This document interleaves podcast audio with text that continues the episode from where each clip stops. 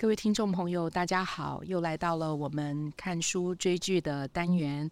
今天邀请到了桃园疗养院儿童青少年精神科的主治医师陈植彩医师。植彩医师好，我们在上一次的节目里面谈了一部我们两个一起去看的电影，叫做《年少日记》啊。那这部电影其实是六十届金马奖的最佳新导演，以及也是观众票选的最受欢迎的影片。在观影之后呢，其实我们对于这部影片都有蛮多的反思哦，也好奇这部电影在台湾的票房，不知道会不会也跟在香港那样子，就是能够突破这类型电影的这样子的一个限制啊，就是让观影者愿意进戏院去看它哦。我自己觉得，在这一次的观影的经验当中，我自己的这种身份的跳跃也很有意思。因为有些时候就像是在看电影的人，有时候又是一个呃家长的角色，有时候又是一个跟孩子、跟家长工作的一个社工的角色，说又是一个监督系统的一个角色啊，就是会呃一直在这个这个不同的角色之间挪移，然后也去看待呃。到底他所呈现出来的问题也好，发现也好啊，那我们接下来的下一步应该怎么样去看待它？那其中有一项我其实非常想跟植彩医师谈的，就是剧中的大儿子啊。曾经在学校的学习过程当中啊，受到了非常大的压力，然后呢，他就会有这种呕吐啊，或者是喘不过气来的感觉哦，所以他在那个时候呢，他自己就会觉得自己好像是生病了啊，然后他甚至于在跟妈妈的对话里面也讲说。你可不可以带我去看精神科医师？哦，那我很记得妈妈的反应，就是觉得只有精神病的人才要去看精神科医师哦，那对于这样子一个状态，我不晓得以植彩医师你的这个角色的话，你看到这样子的一个情况，那您觉得我们现在的社会里还存在这种观念吗？嗯，我觉得不同的世代其实是很不一样的。嗯，小凡也知道，我有一个工作，就是在机构里面看那些被寄养的孩子。是，那其实他们有一部分也来自父母有精神的疾病，所以他们被安置。有一次我在处理一个孩子的时候，他非常的愤怒，嗯，所以他们希望我可以处理一下他生气的情绪。那他来的时候呢，稍微跟他说，嗯，我是一个精神科医师，那因为他们觉得你的生气。常常让你人际或什么有很多后悔的部分，所以希望我可以来帮忙。那不太知道，就是这是你为什么生气？这孩子很有趣，他就说：“因为他们说我像妈妈。你知道，青少年相处都会用最毒的字眼、最伤的字眼，这也是情绪，所以。”受伤的人真的要互相支持，这可能真的要学习的。嗯，我真的这么觉得，因为受伤很容易就又用伤人的方式再去伤人。然后我就想了一下，问他：“你你跟你妈妈的关系怎么样？”他就隐约提到他跟他妈妈，他妈妈听起来可能有躁郁症，是，所以他的经验其实他对精神医疗的经验不是很好。因为他印象中的一个状况是这样，他妈妈可能早年不是很有概念，所以都是很严重的时候才被强制住院，是五花大绑，可能也都用很重的药物，所以等到出院后，可能很快又不想再吃，是哦。那在这个过程里面，那就等下一次的五花大绑。那这过程，妈妈在遭遇的情绪中，对孩子的一个状况就有很多的，我觉得是有。达到虐待的一个情境了。对我来讲，就是对他来讲，他很怕成为像妈妈一样的状况，但是他对精神医疗的感受是没有用的。整个过程里面就是反反复复，一点用处都没有。嗯，那而且这个过程可能看到妈妈越来越差，是哦。所以我觉得有一部分是亲身的经验，是对治疗的感觉不是很好。所以我觉得有太多复杂的因素，也许我也不觉得我们在健保底下，我们有很多充裕的时间去处理很多的问题。不过我自己是觉得，它总是一个以专业的视角来理解事物的一个方式，比较有系统的理解。所以我自己是可以看到这个孩子在这个过程里面有很多的身心症状，所以这种状况有些时候是一个反应，那有些时候也很复杂。很复杂的一个状况，是因为这些身心症状好像也可以让自己有一个比较说得过去的借口。我因为有病，所以才没办法谈好。你知道为什么？它又是一个很复杂的一个状况，所以在这个过程里面都没有去处理的时候呢，它就变成一个不健康的阴影模式。有些时候也会让家长更骂这个孩子。譬如说，你去玩的时候，你就不觉得你有吐。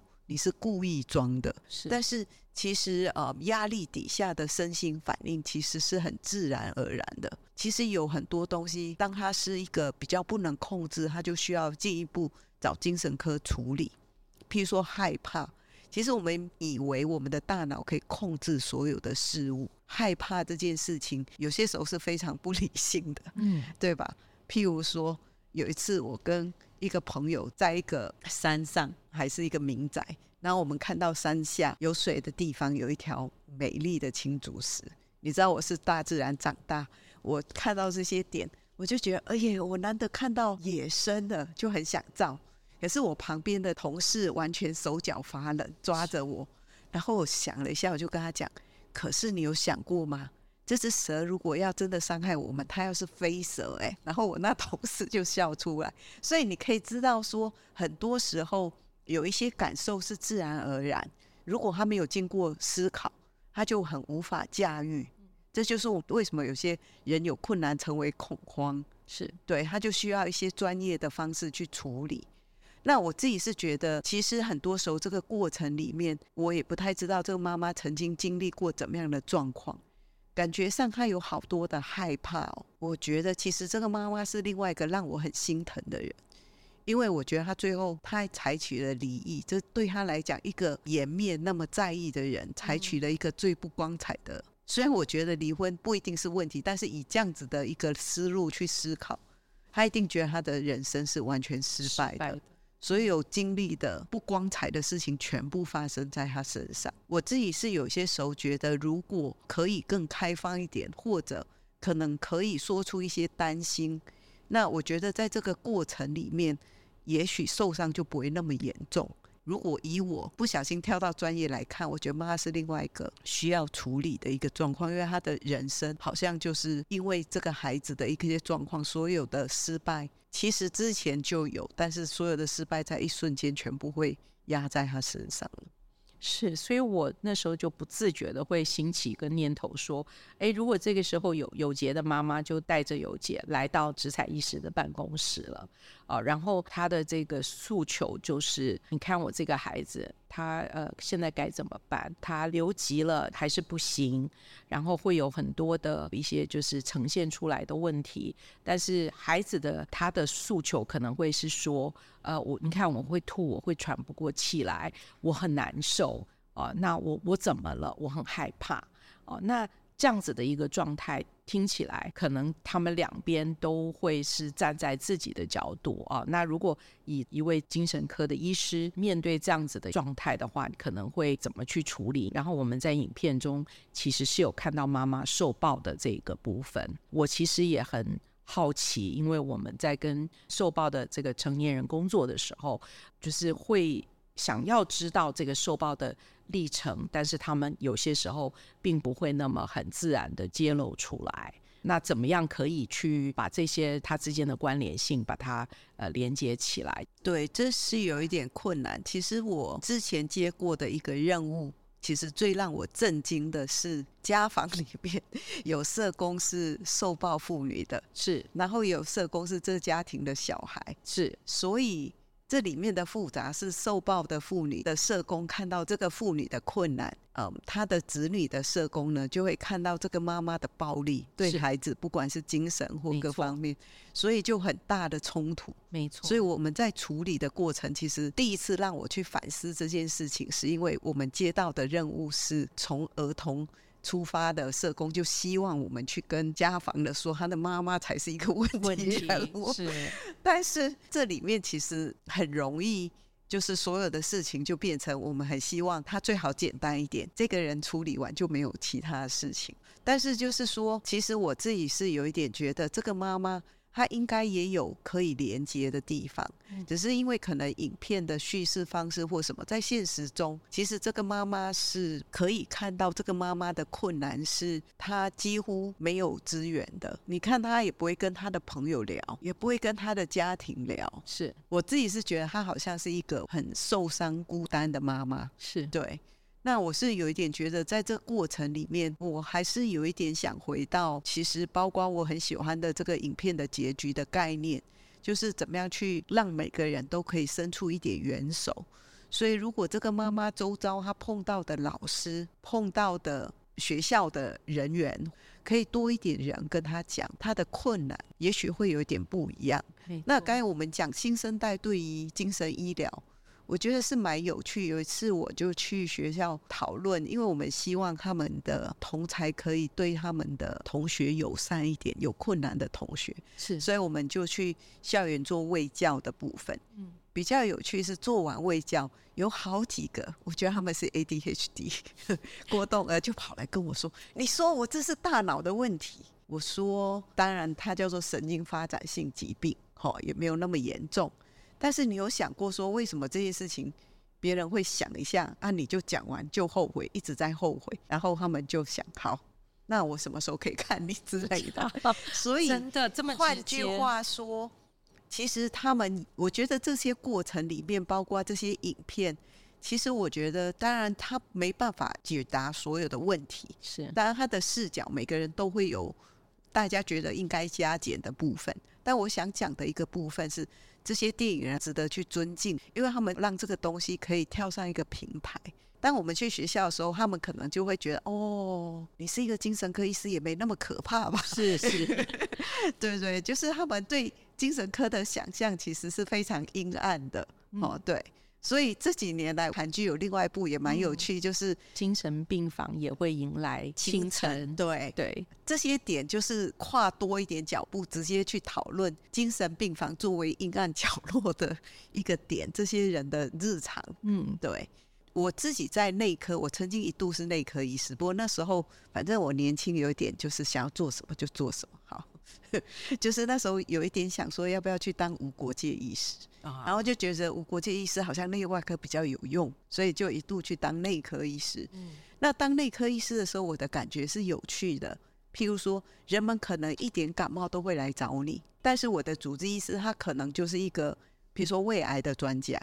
但是人们找他不会担心他得了胃癌，是对吧？只要有胃痛都去找他。是，但是我觉得精神科的有趣在人们。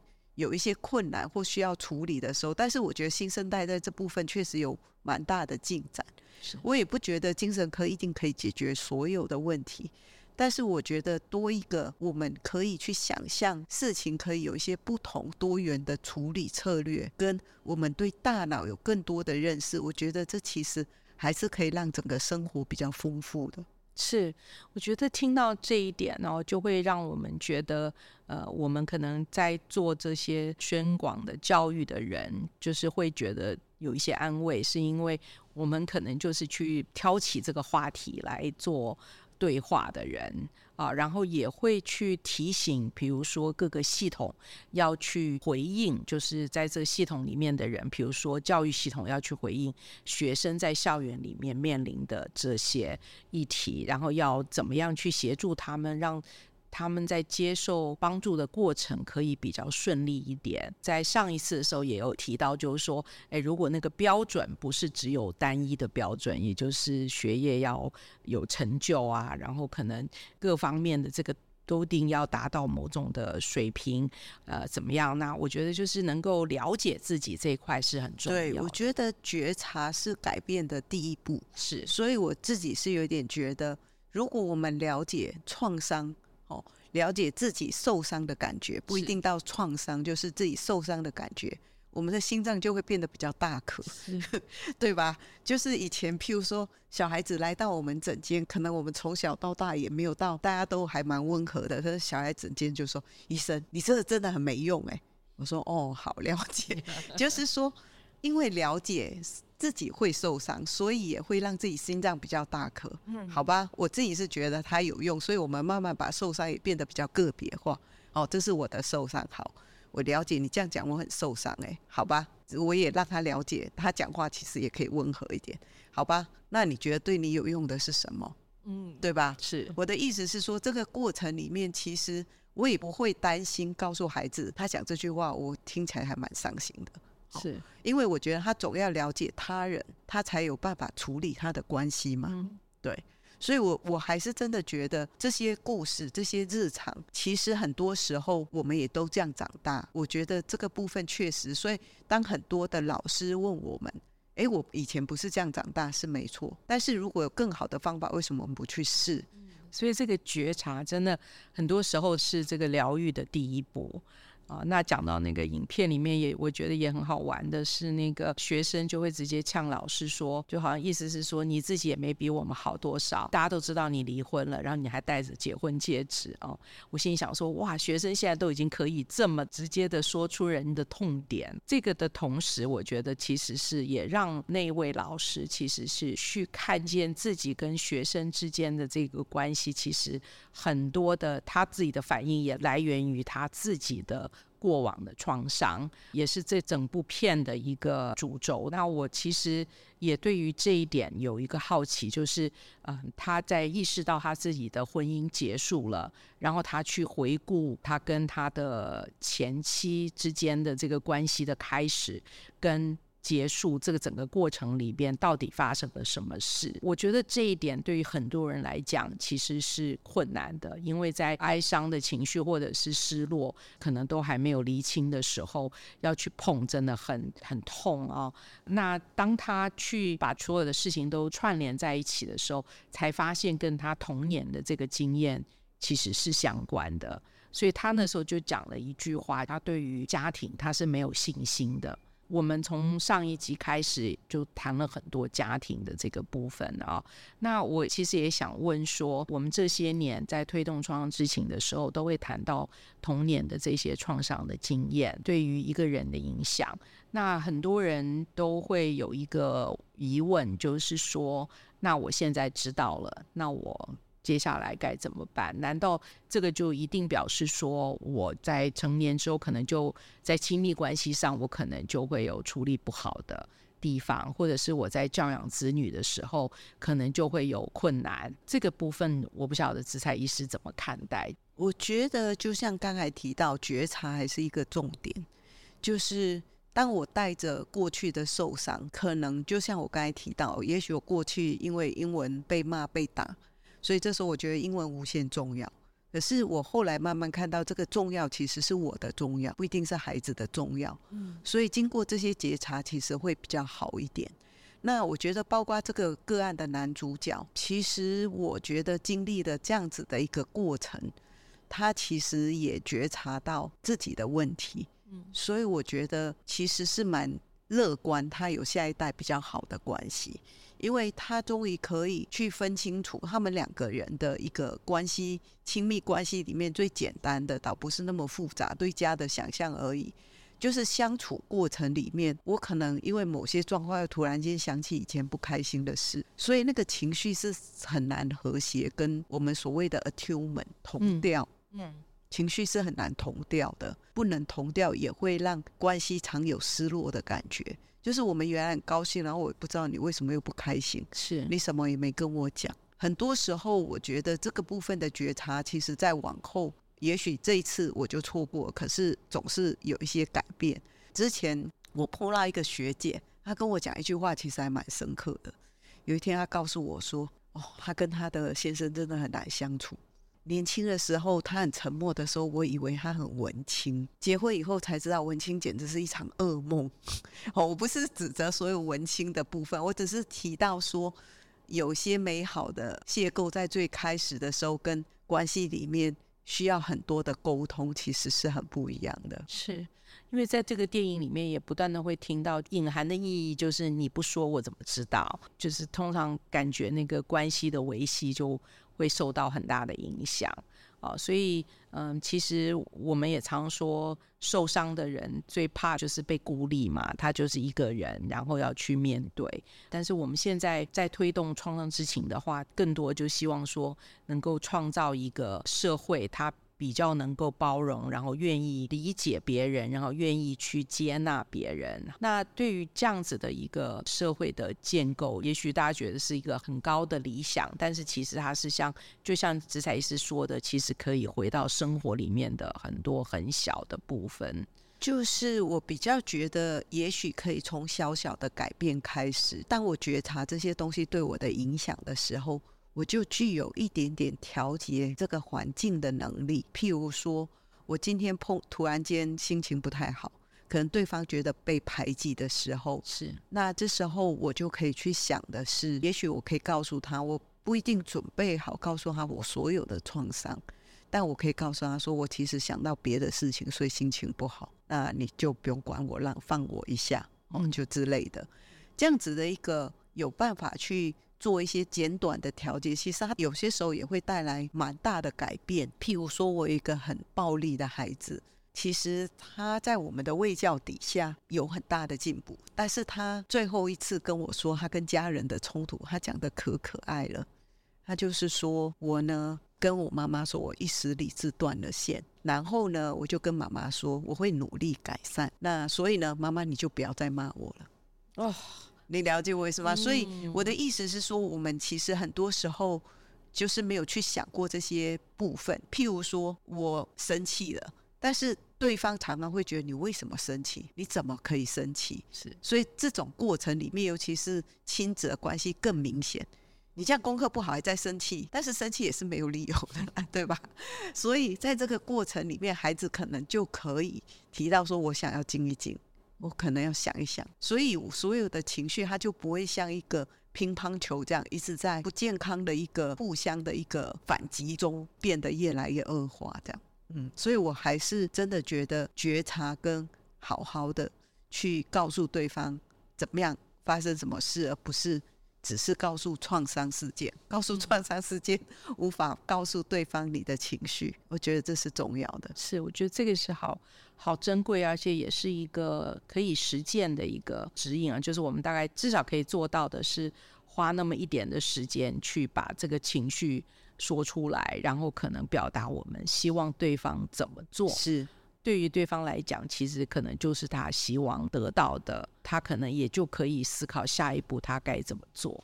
可能不要太对号入座，这一点可能也是。不过在关系中不容易。譬如说，当一个孩子气冲冲的来跟我讲说：“我为什么要告诉你？”嗯，好、哦，那我们作为治疗师，除了觉得受伤，还是我们可以觉得被拒绝，还是我们可以跟他讲说。你告诉我跟不告诉我会发生什么变化，嗯，对吧？你当然有权选择，你可以不告诉我，但我希望处理的是什么？换句话说，如果可以去分开一点点，对方跟自己哪一些情绪是自己的，有些时候就是他这样讲，其实孩子有些时候不是真的那么拒绝你，但是他就是很习惯性的反应，所以真的不要就是马上觉得是针对我的，是这件事，我觉得这一点也是对所有的。听众、家长啦、老师身份的，或者针对我，但是我就觉得说，我又没有做错什么，所以我这时候可以跟他解释，我不一定要接起来。是对，比如说一个孩子可能，嗯，在我团体治疗的时候，我叫他后退一点，跌倒，就是老师你害我的。我说哦好，我没有害你，好，你坐好。有哪里受伤吗？所以我的意思是说，我们可能太容易不去思考这个过程。我觉得是我们呃很可以得到了这样子的一个提醒以后，就可以开始试着去做的。我觉得这些真的是我们日常的时候可能要不断提醒自己。我们也可以在我们跟他的互动当中开始练习。还有就是紫彩医师之前提到的调节这件事情也是很重要的。这个调节可能让我自己待一会儿。啊，这个也是一种调节。我需要去散个步，我需要洗个澡，然后我需要让我自己冷静一下，都是一种调节。调节之后呢，才可能可以有比较好的连接，彼此才能够去交换更多的情绪啊，或者是感情的这个部分。那我觉得，其实在这两次的讨论里面，真的有很多的反思，让我觉得是可以接下来，然后还可以继续做的。但是其中有一点，我想也是智彩医师这些年来常常会面临到的一个提问，就是说青少年这个阶段的心理卫生的这个议题，比如说自杀这样子的一个数字，一直都让人很担心。那在这部影片里面呢，也有一段，就是这个男主角他就说了，他说抑郁不是一种选择，他已经没有自理的能力。还要求他轻生的时候要顾及别人的感受啊！他在当时是很愤怒的说出这样的一句话。其实要回应的是，就是系统里面常常会觉得这些有自杀意图的，就是常常会自伤的人，是为了要争取别人的关注，或者是他就是太容易放弃，他没有坚定的意志可以熬过。那这个议题我知道国家或者政策也。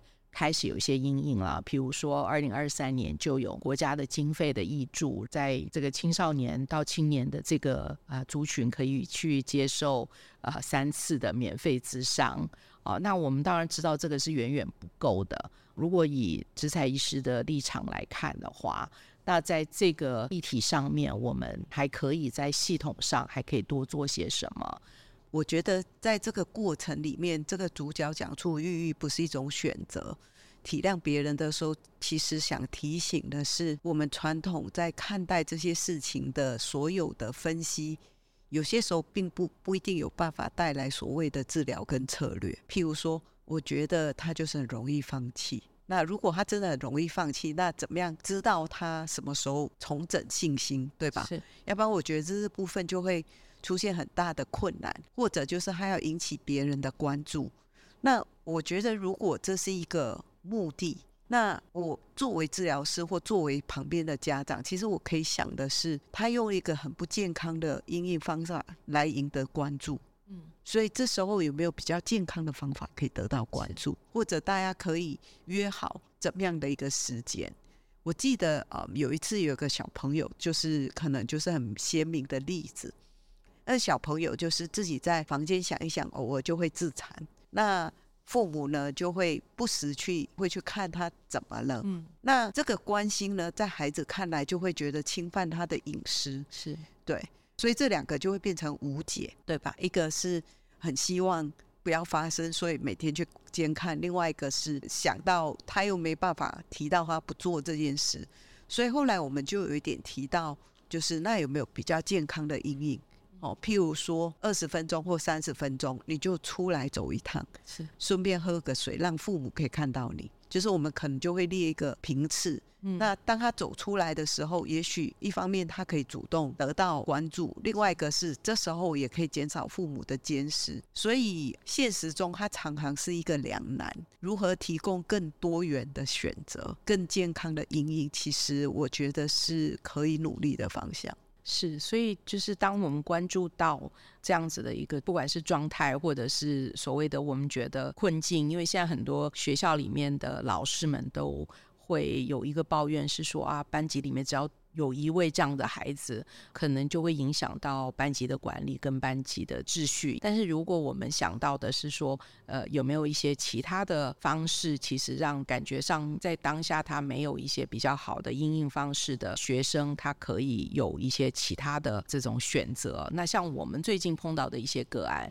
就会发现说，他也许他在那种不愿意去上学的过程当中，他长期关在自己的房间里，有些。时候他会有要自残的这个行为，但是我们后来就发现说，当他在学校里找到比较愿意跟他沟通的老师，也愿意去建议他的。比如说，这个学校就会说：“哎，那你好像比较感兴趣的啊，好像你对音乐挺有兴趣，那你要不要来上尤克里里的课啊？啊，或者是哎，去那个美法的班级里面？那只要你愿意来学校，我们都把它算成你的学分，就是都要来上学这件事，那他就会。”避免你中错，然后要一直被记录，然后要去追到底发生什么事这些的。